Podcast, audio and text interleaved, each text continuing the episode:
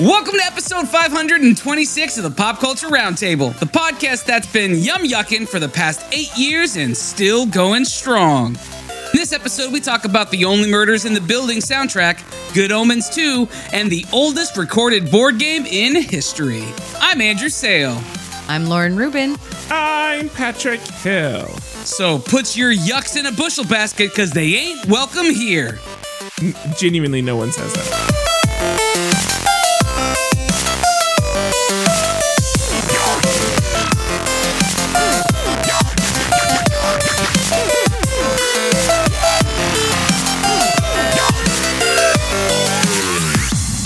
To kick off every episode by going around the table, which is where we talk about things that are new, fun, and noteworthy about our weeks.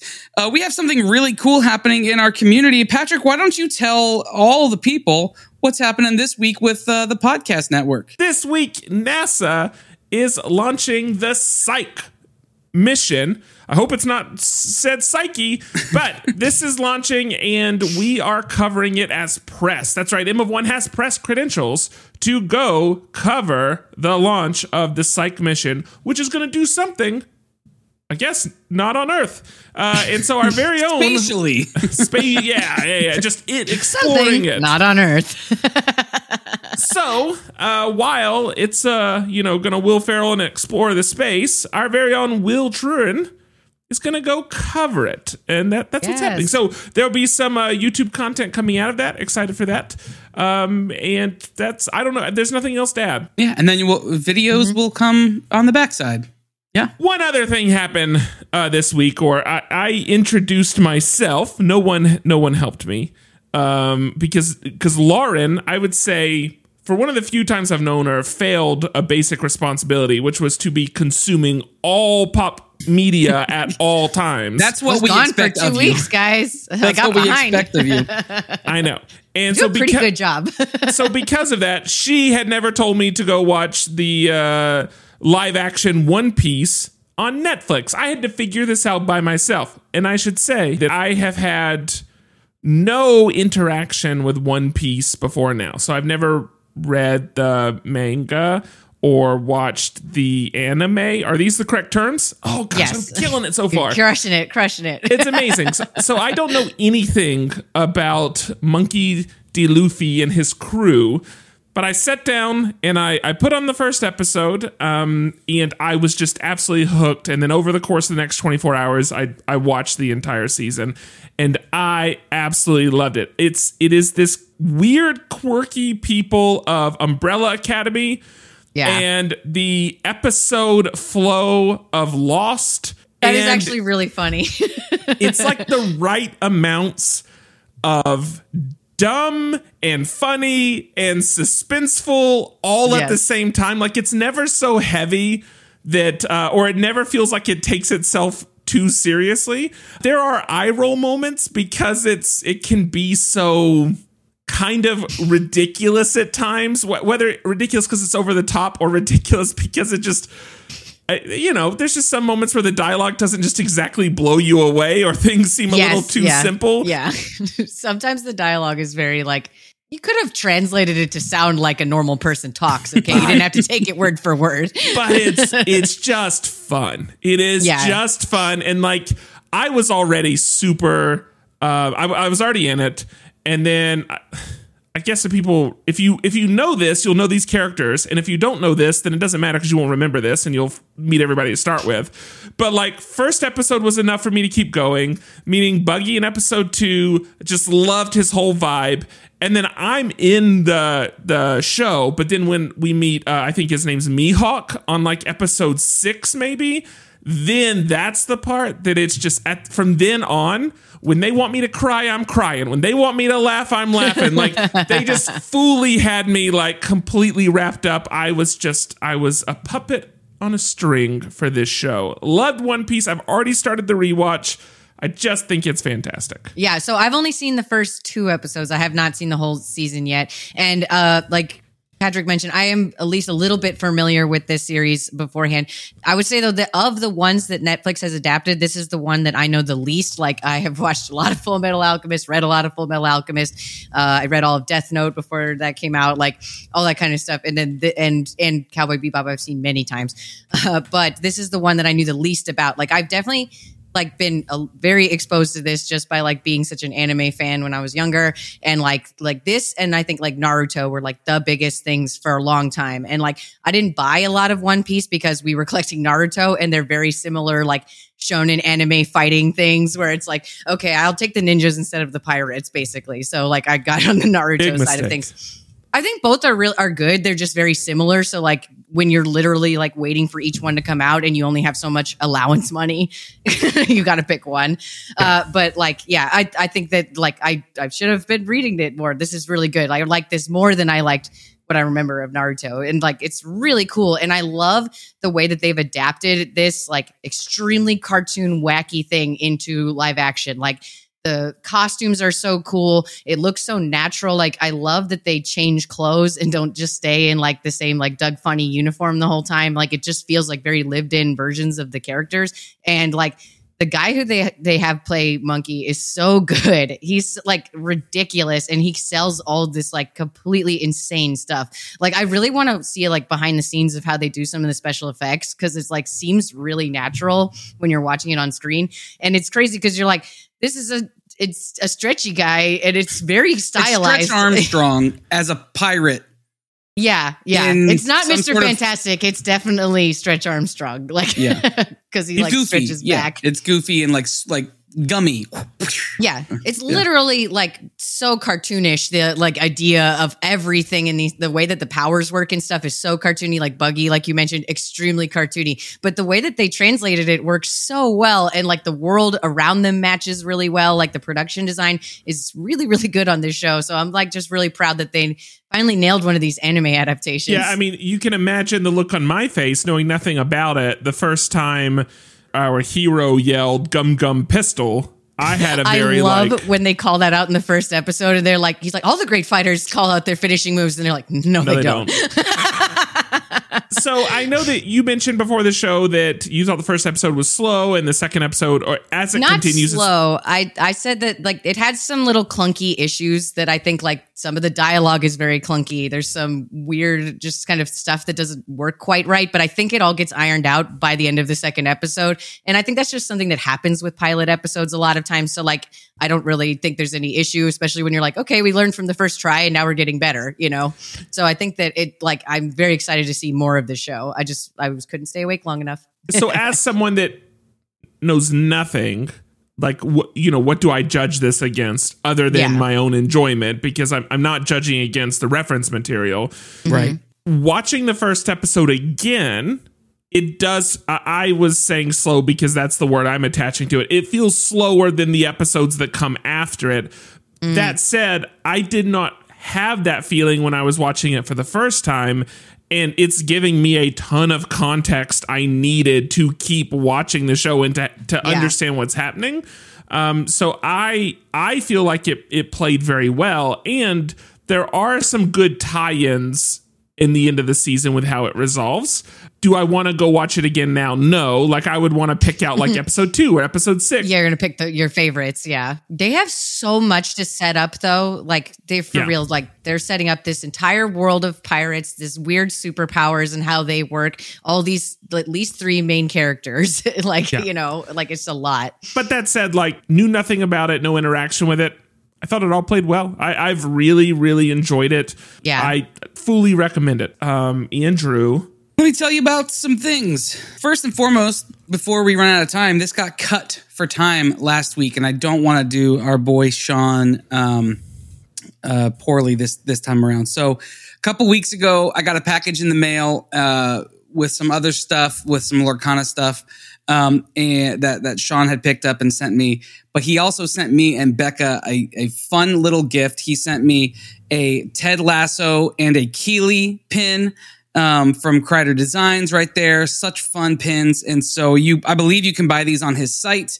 I also believe he's watching right now. So drop the link in the chat. It will also be in the show notes. Go pick up these. I think he's got just about all the characters.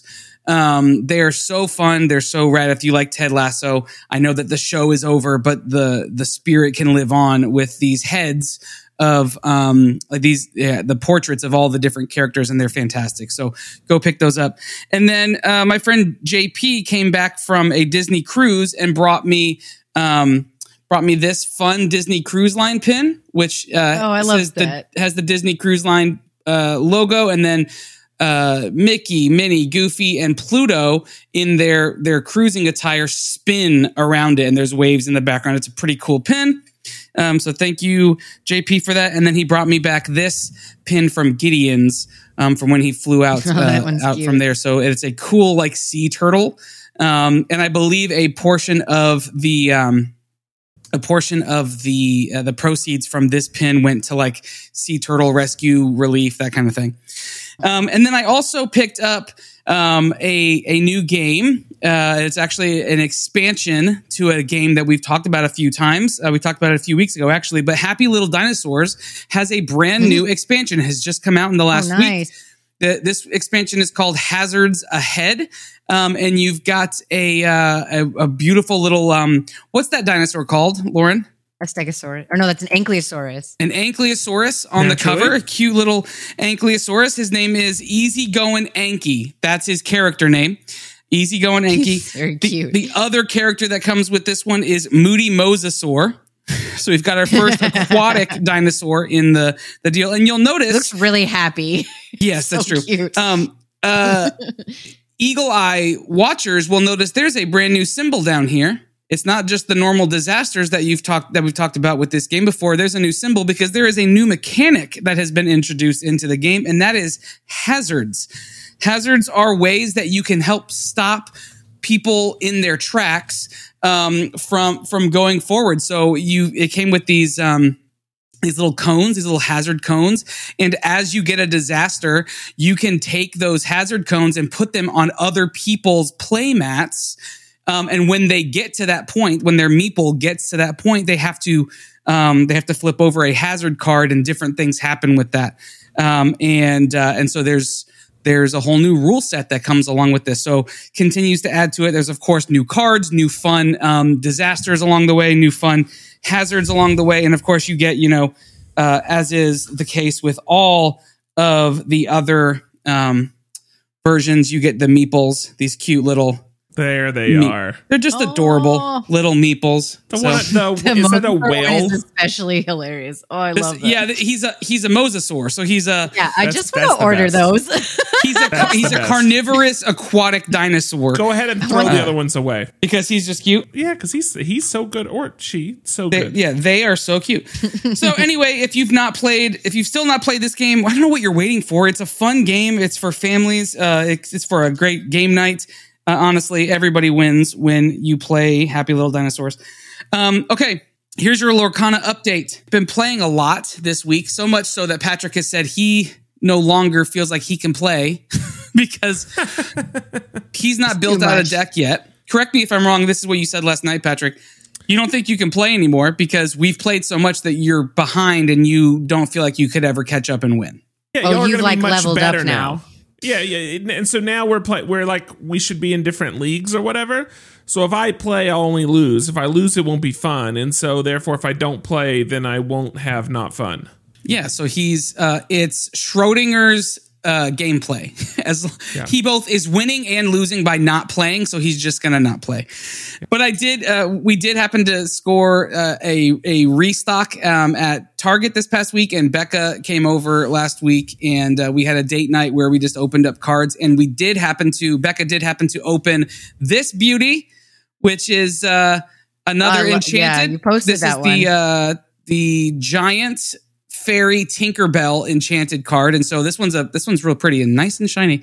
And that's my favorite artwork of the ones you've shown so far. It's very good. It's like I think it's number 2 or 3 of like the most sought after ones. Elsa is the number one, and I am actually in the process of selling that one. I think I'm probably going to end up getting like $600 or $700 for it. Stay tuned for that, but that is what it's going for. Awesome. So, I've got to recoup some of these costs. For anyone listening, give in to your addictions. You'll be better for it. Yeah, that's the takeaway. The moral of this story is spend money on the things that you want to spend money on. You'll always make that money back no matter what. Especially if you don't have the money. Even if you don't have the money. Speaking of, we did book NFTs, we did book our honeymoon last night on a Disney cruise, and I went into the conversation. I was going to ask you where, and I'm so angry at myself for not realizing that was the obvious answer, and I should have known. Yes. I did go into the conversation thinking that it was just paying for a deposit. When we got through the whole planning process and got excited and got all the stuff laid out and the dates and all that stuff, got to the end and it was pay in full right now. I was like, oh shit. So we took a step back and then ultimately still did go forward with it, because after some advice, like the price could very easily jump up a couple $100 or a few $100 in a day, because that's how this thing kind of works. So I'm like, okay, well, here we go. So if you want to buy this Elsa card and you want to spend 4 times the market value, I got one for you. Do I have a deal for you? If you would like to contribute to Andrew's honeymoon fund. Yes. Turn into, please help me pay off my credit card. That's going to be it for me. There's other fun stuff that's happened, but I'm just going to leave it there. Leave the people wanting more. Cut for time Lauren, again. Yeah, Lauren, why don't you round the bases for us? All right. Yeah, I'm going to keep it pretty short. I think I've had kind of a slow week just catching up after being out of town for so long. I'm reading a new book, but I'm not really far enough along in it to talk about it yet and some stuff like that. So I've started some new costumes for New York Comic Con. So that's going to be fun. If anyone's going to be there, I know it's a bigger con and in a more normal area than Atlanta. So let me know if anyone's going to be there. I'm looking forward to it. And then I've just been playing a lot of D&D, which is awesome. Yeah, I see I have. You have another party that you've not made us a party for those that are not in the the M of One podcast Discord, like Andrew clearly is not. You wouldn't know. I am in the Discord. Or have you been following our stuff? I see the conversations happening in there. That's so funny, yes. Yeah, I've been playing with Will. We've been playing his Lithender's Ring setting for a while.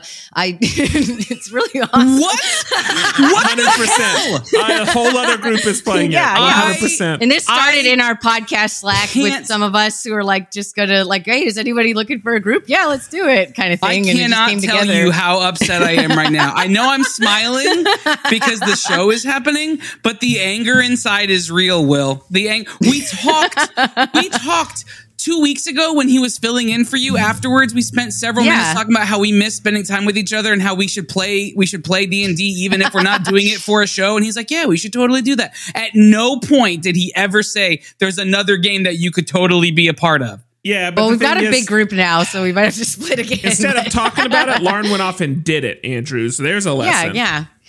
But we've been having a lot of fun. That's not a lesson. I didn't know it was on the table. What do you mean that's the lesson? Hang on. Don't know what to tell you. That's bull. My neighbors downstairs are trying to figure out why in the world I'm yelling right now. Old Lady Ethel. Funny. The anger is real. Murderous Old Lady Ethel. No, yeah. She died. She died months ago. Oh, okay, cool. I don't know if Jared's listening. It's Tolene. He is also hanging out with us. That's how this all got started, and it's been fun. Sorry, that was an intrusive thought, and it won. I'm sorry. Normally, I don't apologize. That was totally reactionary, and I didn't even mean to do it. That's just where I'm at internally right now. Well, so I did want to ask, though. So I have been writing these elaborate write-ups for this group just for fun, just as a creative writing exercise, sort of. And Patrick, you might have read them. They're very detailed. But yeah, I've been kind of wondering if there's a good place to post them online, because I don't read blogs anymore, so where is this exist anymore? Is this just Reddit? And that's fine if that's the answer, and I might be overthinking it, but I'm wondering if anyone has suggestions, or if they read this type of thing, where they read it and send it to me. Yeah, you can there's a place that you can take it and you can just post it straight on there and shove it up your butt. Thanks. Thank you. So helpful. Live journal. No, actually. Yeah, so, really. Jonathan. Tumblr was another idea. Yeah. Jonathan that plays in our D&D group, he used to do something similar. He would do all the detailed notes, and he did have a blog of sorts that I believe he was regularly posting him to. So you should just ask him for that. Yeah. Oh, easy. Very easy. But yeah. So that's awesome. And then this is something that I got at Dragon Con, and I cut for time last week because I knew I was rambling. But this is a cool D&D thing that I think is neat. I got this from a place that's called Double Feature.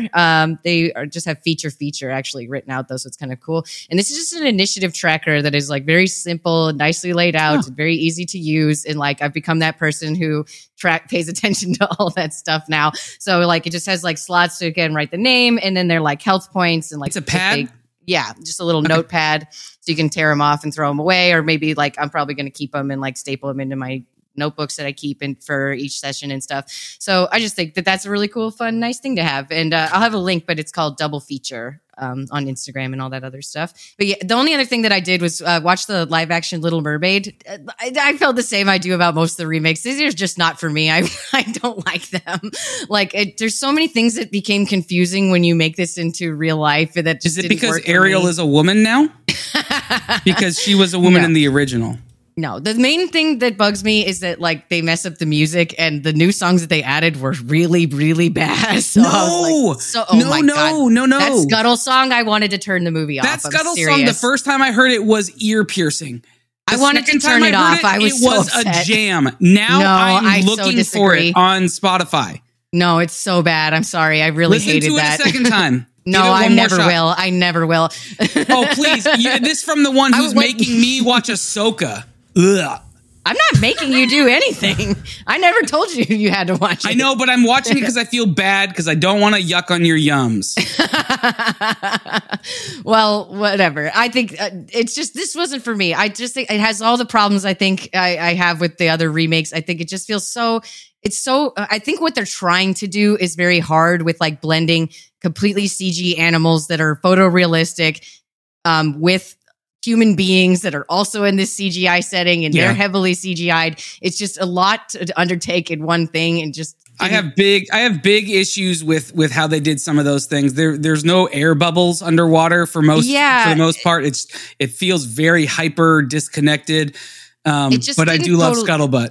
I hated that so much. And there's just weird things too, where like when you think about it in a really realistic setting, like they're kind of asking you to do, it's like, okay, I see what you're trying to do with like taking away the seashell bra. That wasn't cool. But now they just have their scales cover up their boobs. So they're just naked, right? Like, how is this working? How is this better? Yeah, like, Patrick, you'd love it.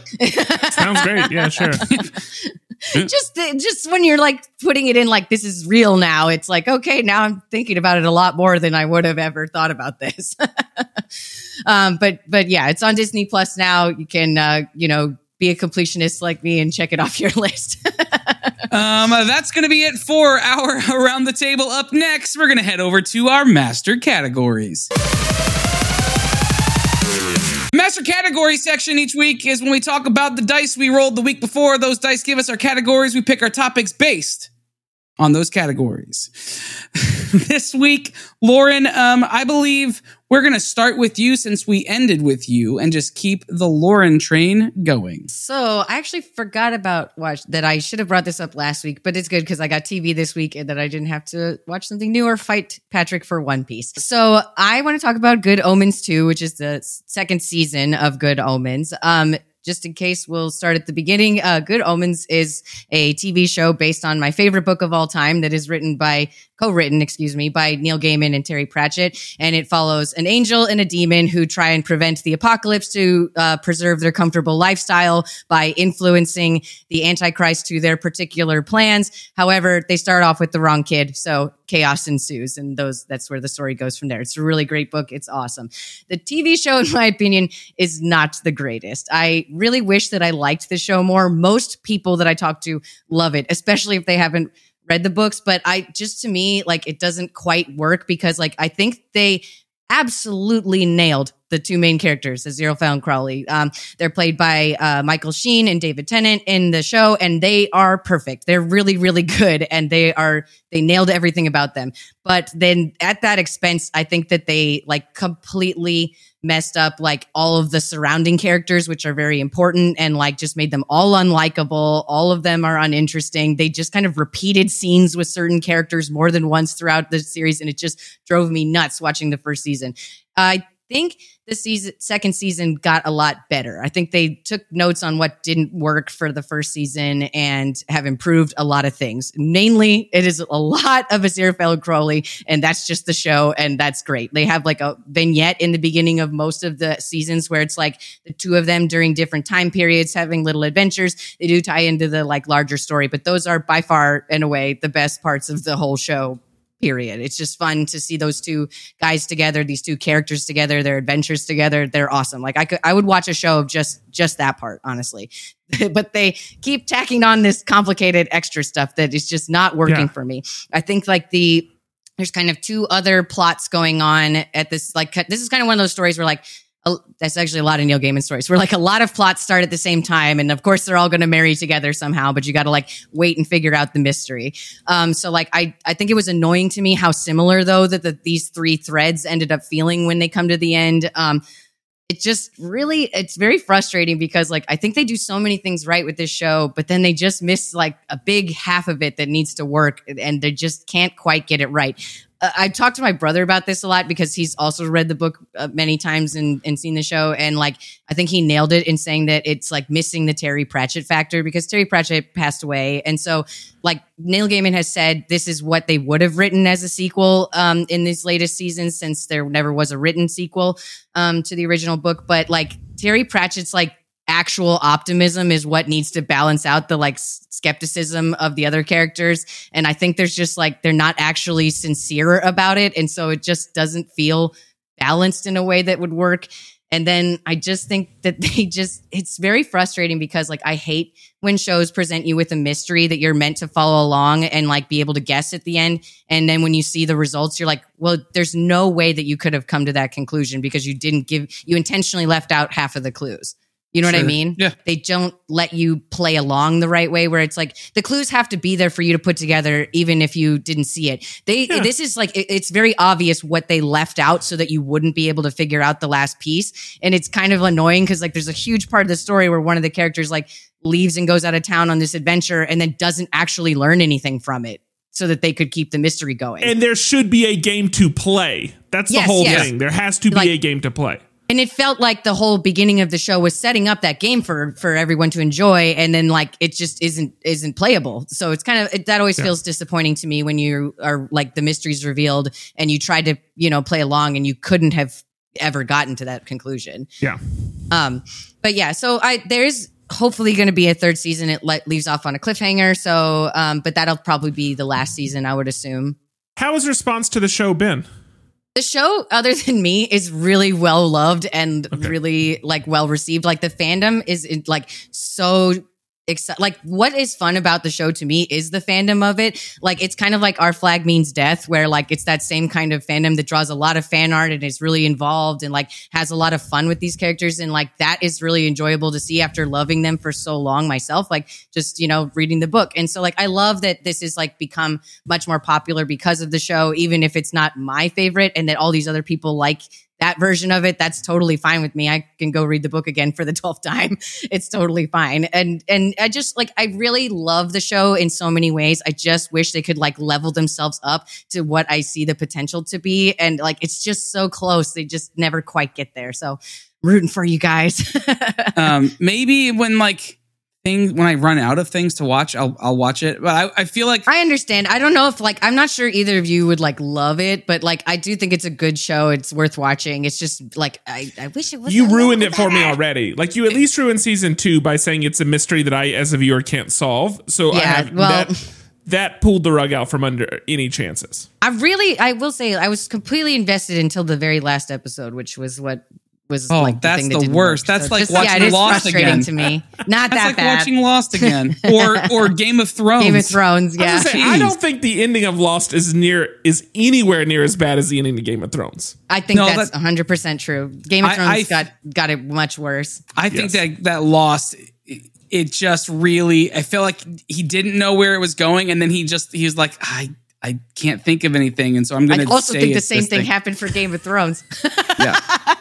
I give up on all these prophecies we laid the tracks for. Done. Here we go. I guess it's going to be the thing that I've openly denied was the thing. It's going to just be that thing. Here's the thing. If you were going to rewatch one of them, which one would you rewatch? Oh, I would rewatch Lost. 100%. Exactly. 100%. Yeah. Game of Thrones. I've already because of the boobs. Just be honest. Come on, Lauren. I've been like dancing around rewatching Game of Thrones again. Like, don't do it to yourself. It's not going to be better. I just stop at season 6 every time, and it works out great. It works out great. But Good Omens, everybody. Yeah, check it out. Check it out, or at least read the book because it's amazing. Don't check it out. Good Omens 2, Electric Boogaloo. Good Omens 2, read the book. Yeah, all right. Sounds good. Who are you tossing it to? Patrick, you've been wanting to talk. Listen, I've been ready for this. Listen, we're going from Neil Gaiman to Mark Shaiman, everybody. I am talking about... The second you said Neil Gaiman, he wrote that down. I put that fully written down, 100%. He put it on a post-it note, and he had it ready to go, ladies and gentlemen. And now I'm going to honor this with the episode title for sure. Hang on. Patrick, can you just say it again? Just say the last part again real quick. To Mark Shaiman. Oh, I was expecting horns. It's okay. Okay, so I have... Thank you. I have music for this week, and I'm actually going to talk about Only Murders in the Building. I just want to draw attention to what they're doing specifically with the soundtrack and specifically in this season. It's not that they haven't had great music before now, but this year we're getting... Well, we're getting a lot more of it, and then we're getting full-length theater songs for the theater production that they're putting on in the show. Before I jump into this, one fun fact, I found out that all the drums in the intro music for Only Murders in the Building was done on 5 buckets that were bought from Home Depot. But this season, we're actually getting to see a full performance put on, and headlining this performance is 2 big actors that you know, and one of those is Meryl Streep. And in the... Never heard of her. I think maybe it's the 3rd episode, they're working on her song. They're polishing her song, and then she gets this... she has a performance of it. And the song is called Look for the Light, and it's actually written by Sarah Bareilles. I love her. And she wrote the song along with Pasek and Paul. Now, these 2 people did... the music for La La Land. They did the music for, I think, the composing for Dear Evan Hansen. They've worked in a ton of stuff. And they actually, so Sarah Bareilles worked, not just with Pasek Paul, but also worked with Meryl Streep, like, back and forth. This is something that was tailor-made for her voice, for this performance. And it's just a beautiful song. Again, you can go on to YouTube. You can go to Hulu's channel, and you can find these performances. They've been posting the full length, kind of uninterrupted, uncut, so you can see the whole performance. If you're watching it in the show, there'll be kind of interlacing scenes of other things that are happening. And so if you want the uncut bit... With foreshadowing. Yeah, so it's if you just want to watch just the song itself, just go check it out on the YouTube. On Hulu channel on YouTube is what I'm trying to say. Not the YouTube. I don't put the in front of it before I say it. When we're done here, he's going to head out to the Walmart and pick up something from the Dairy Queen. And then in the latest episode, we actually get another song, which is Steve Martin finally nails his rendition of which of the Pickwick triplets did it. Can you do it, Patrick? The whole song? Was that what you guys were practicing? Just the opener. Come on. No. I refuse. You did it before we started recording, and it was good. It was great. But it was legitimately good. But it's not as good as Steve Martin's performance. Now, this song, the reason I said the name Mark Shaiman before, this song was done also with Scott Whitman and Mark Shaiman. They did the music for Hairspray, Mary Poppins. I think they did music all the way back in Sister Act.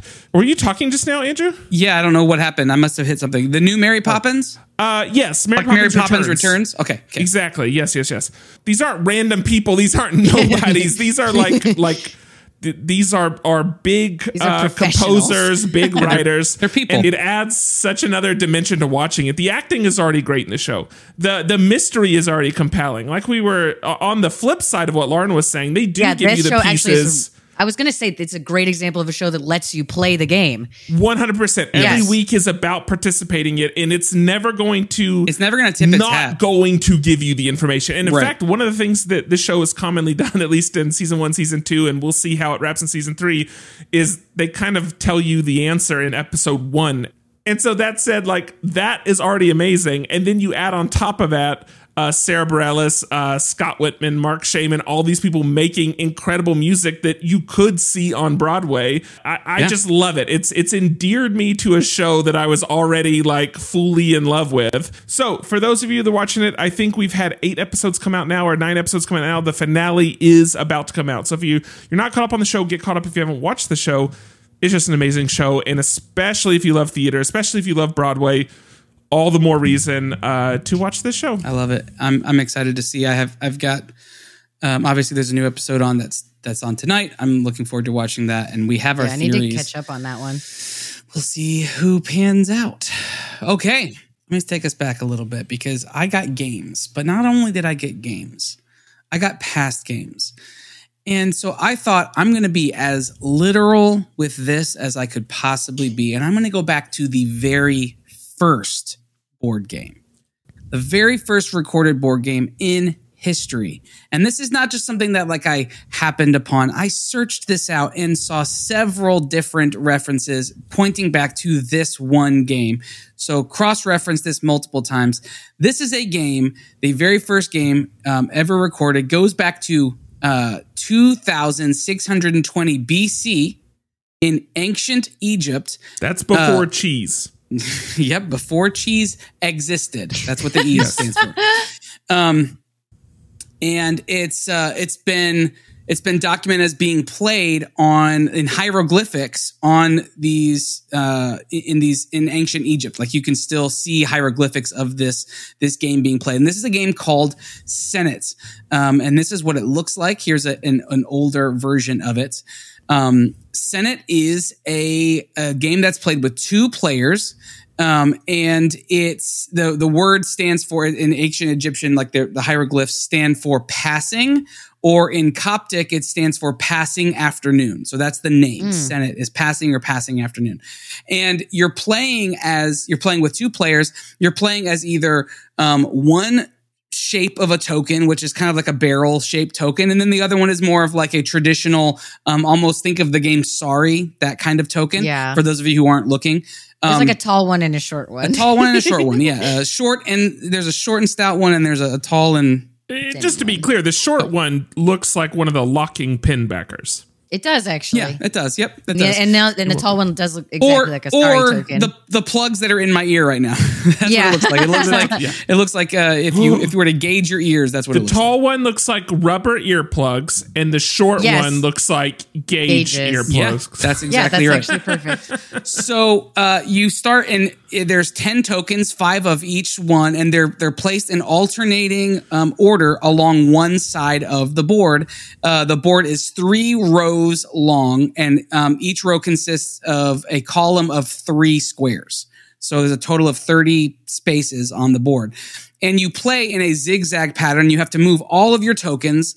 The purpose of the game, or the idea of the game, is to get all of your tokens off the board first. If you get all of your tokens off the board. So if you're looking right now, if you're watching on the screen, if you get here, if you get past here, then you have taken your characters off the board.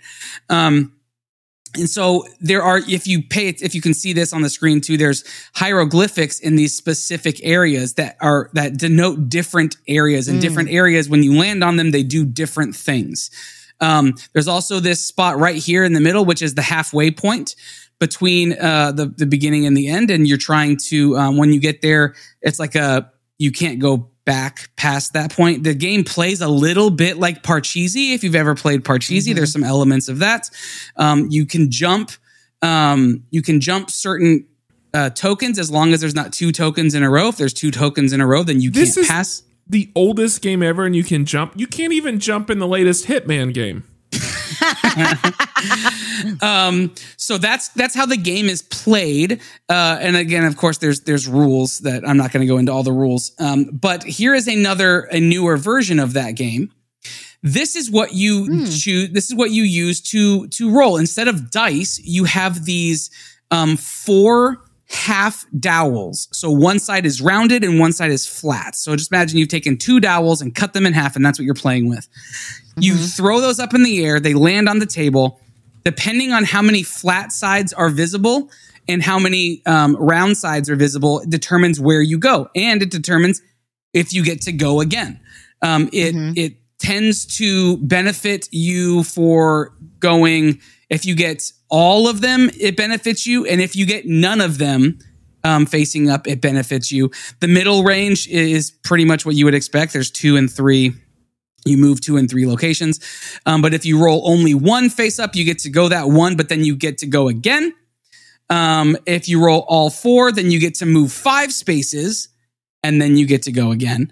So that's kind of how the rolling system works. But as you can see, it's got the different names on these spaces. Let me see if I can zoom in on it. Here we go. There's the water, the goodness. Oh, where is it? No, this is not. These aren't the actual names. Sorry. I watched a whole video talking about it, and the names were really elegant, super cool and creative names. That one says mutt. This one, yeah, this one's just been dumbed down. I don't like this version. This game, however, is still available. In fact, my intention was to have this game and play it to review it. I didn't order it in time, and I missed the shipping window. I'll be getting it in the morning. It will be here in the morning. My air condition went out in my apartment, and that threw off my whole schedule of when I wanted to do things. But I will own this game, or I do own this game. It's just on its way. You can buy it on Amazon for like $30, I think. $40 is what I paid. I think it's actually on sale right now. I think it's $29.99. It's normally $50. How much did it cost when it was released to be $30 still? I don't know. It's a very there's lots of different. If you go and read about this, you can see this game shows up at different time periods and throughout history, throughout the world. There's different places where this game shows up and is a very prominent game. It has stood the test of time, and it's still out there. $30 is crazy. We'll see. We'll see what it kind of reminds me of. To see, like I know what board games cost, and you just showed the components of this one. Mm-hmm. I mean, it looks nice. Well, the version that I got, you can get cheap versions of it for like $12. You can get cheapy versions of it. The version I got is nice. Typically, traditionally speaking, the game comes with it's a dimensional box where all the pieces fit inside of it in a slide out drawer. It's usually made of either some sort of wood or stone. Traditionally, it was stone, and then it shifted to be more wood. And some of these can be really ornate and really decorative. There are some Senate games that you can find online, like on Etsy or on eBay or whatever, for hundreds, if not thousands, of dollars based on the ornamental value of. Like there are some that have been made into. The first one you showed was really fancy. Yes, there are some that are made into tables. That are like freestanding. You don't have to sit them on a table. Those can be hundreds or thousands of dollars. There's a lot. And as you can tell, you can do so much to make this game more ornate. If it's wood or if it's stone, you can carve a lot of stuff into it. And that tends to be how people do this. It becomes a family game that people pass down. It becomes an heirloom. That's what I've seen a lot. Think of it as like our age's like Monopoly game, you know, like, most people, I would think average American families have that Monopoly game that used to be either great grandma's or your grandma's that is in some sort of shelf or bookstore or bookshelf somewhere, or Uno cards or that deck of cards that's been around for 40 years. That's what this game used to be. And it still is around. Like they're still producing it. When I get it, I will play it. I hope it'll be good. And I will show it on air to show the quality of it. But this is Senate, the very first recorded board game in history. That's so cool. There we go. The next time someone has past games, the best you can do is go the second oldest board game in history. So there you go. I wonder what that is. It's going to be like tic-tac-toe. That is going to be my category, which means I think that's all of our categories. So let's roll some dice to find out what at least the two of us are talking about. And Patrick, go ahead and roll for yourself, even if you're not going to be here next week, because maybe we'll hand it off to a third player. I've got some words to exchange with Will, so maybe we'll get him back on the show. Got some real words to convey. But let's roll some dice to figure out what we are all talking about next week. Past 7. Great. 7 is TV. I got a present 2. 2 is front page. That's what we haven't had in a long time. Nice. Front page. That makes sense. Front page is present front page. Be tough if you got past. Mm-hmm. And then I got a 13. It's going to be art. I think that's just called history. 2. Yeah, past front page would just be... They put textbooks of that stuff out. We landed on the moon! Who knew? No way. That's great. I've seen that newspaper clipping, by the way. It's at the Stanley Hotel where they filmed Dumb and Dumber. It's still in Denver, the lobby bar. Oh, that's cute. What? Where's it at? Aspen? The Stanley Hotel. It's in... No one knows. Colorado. It's the Shining... I'm blanking on the name of... I'm blanking on the name of what city it is, but it's the same hotel where The Shining was inspired. That's right. But Dumb and Dumber was filmed there. You can see that. Okay. Anyway, that's going to be all for our episode. You can check out all the links to the things we talked about in our episode recap section. Show notes. I gotcha. At this park. There we go. Thank you. Estes Park, Colorado. You can check all that out at mof1.network. You wrote that down yourself, Patrick. Patrick wrote that in chat. And then you posted it. Patrick wrote it and then shared it. Andrew was busy. I didn't want to interrupt him like you just did. No, that was fair. Worth it. It was hilarious. You guys should fist fight and I'll watch it. I'll watch it and then clip it. You can find all that on mof1.network. Which is why I would gladly I'm gonna win. Fight you. Lauren, I don't worry. Lauren, I don't consider you a lady. No, thanks. I would never say something so cruel. I think she genuinely takes it as a compliment. For the 5th time, mof1.network, where you can find show notes and links to all this stuff, as well as an archive with tons of other episodes with many, many hours. One of these days, Patrick is going to... Actually, does Lightning and Arrow still listen? Because if so, here's a fun project. Go find out how many hours of audio we've published. You can just be our friend without doing stuff, Ernie. You can. Yeah. But if you do it, there is something in it for you. I will give you one of these pieces of Mondo art that I need to sell. There's hundreds of dollars worth of stuff in it for you if you go find that out, because I would love to know, and I just don't have the time to figure it out. So if anyone wants to find out exactly how many hours of produced audio we've put out in the world, there's something in it for you. Hey, by the way, we moved... Well, last week we were number 180 in the US for design. Yeah. And I think this week we dropped down to 212. Oh. You really set that up to go a different way. Yeah. But last week, wow, last week. Well, that's why we need your help. Go rate and review the show. Subscribe to it on your podcast platforms, wherever you listen to podcasts. Leave a fantastic review. Fantastic review. We will read it on the air. We promise we will do whatever you ask us to do in that. We will read it however you want us to read it. Specifically, Lauren, she is dying to do some voices. Please let us know what voices she can do by leaving a review. You can... Oh, hey, we just did an old switcheroo. Hey, well, okay. Oh, there we go again. The platform's getting fidgety. That means it's time to go. I wish my camera could zoom in and out when I said that. Add it in post.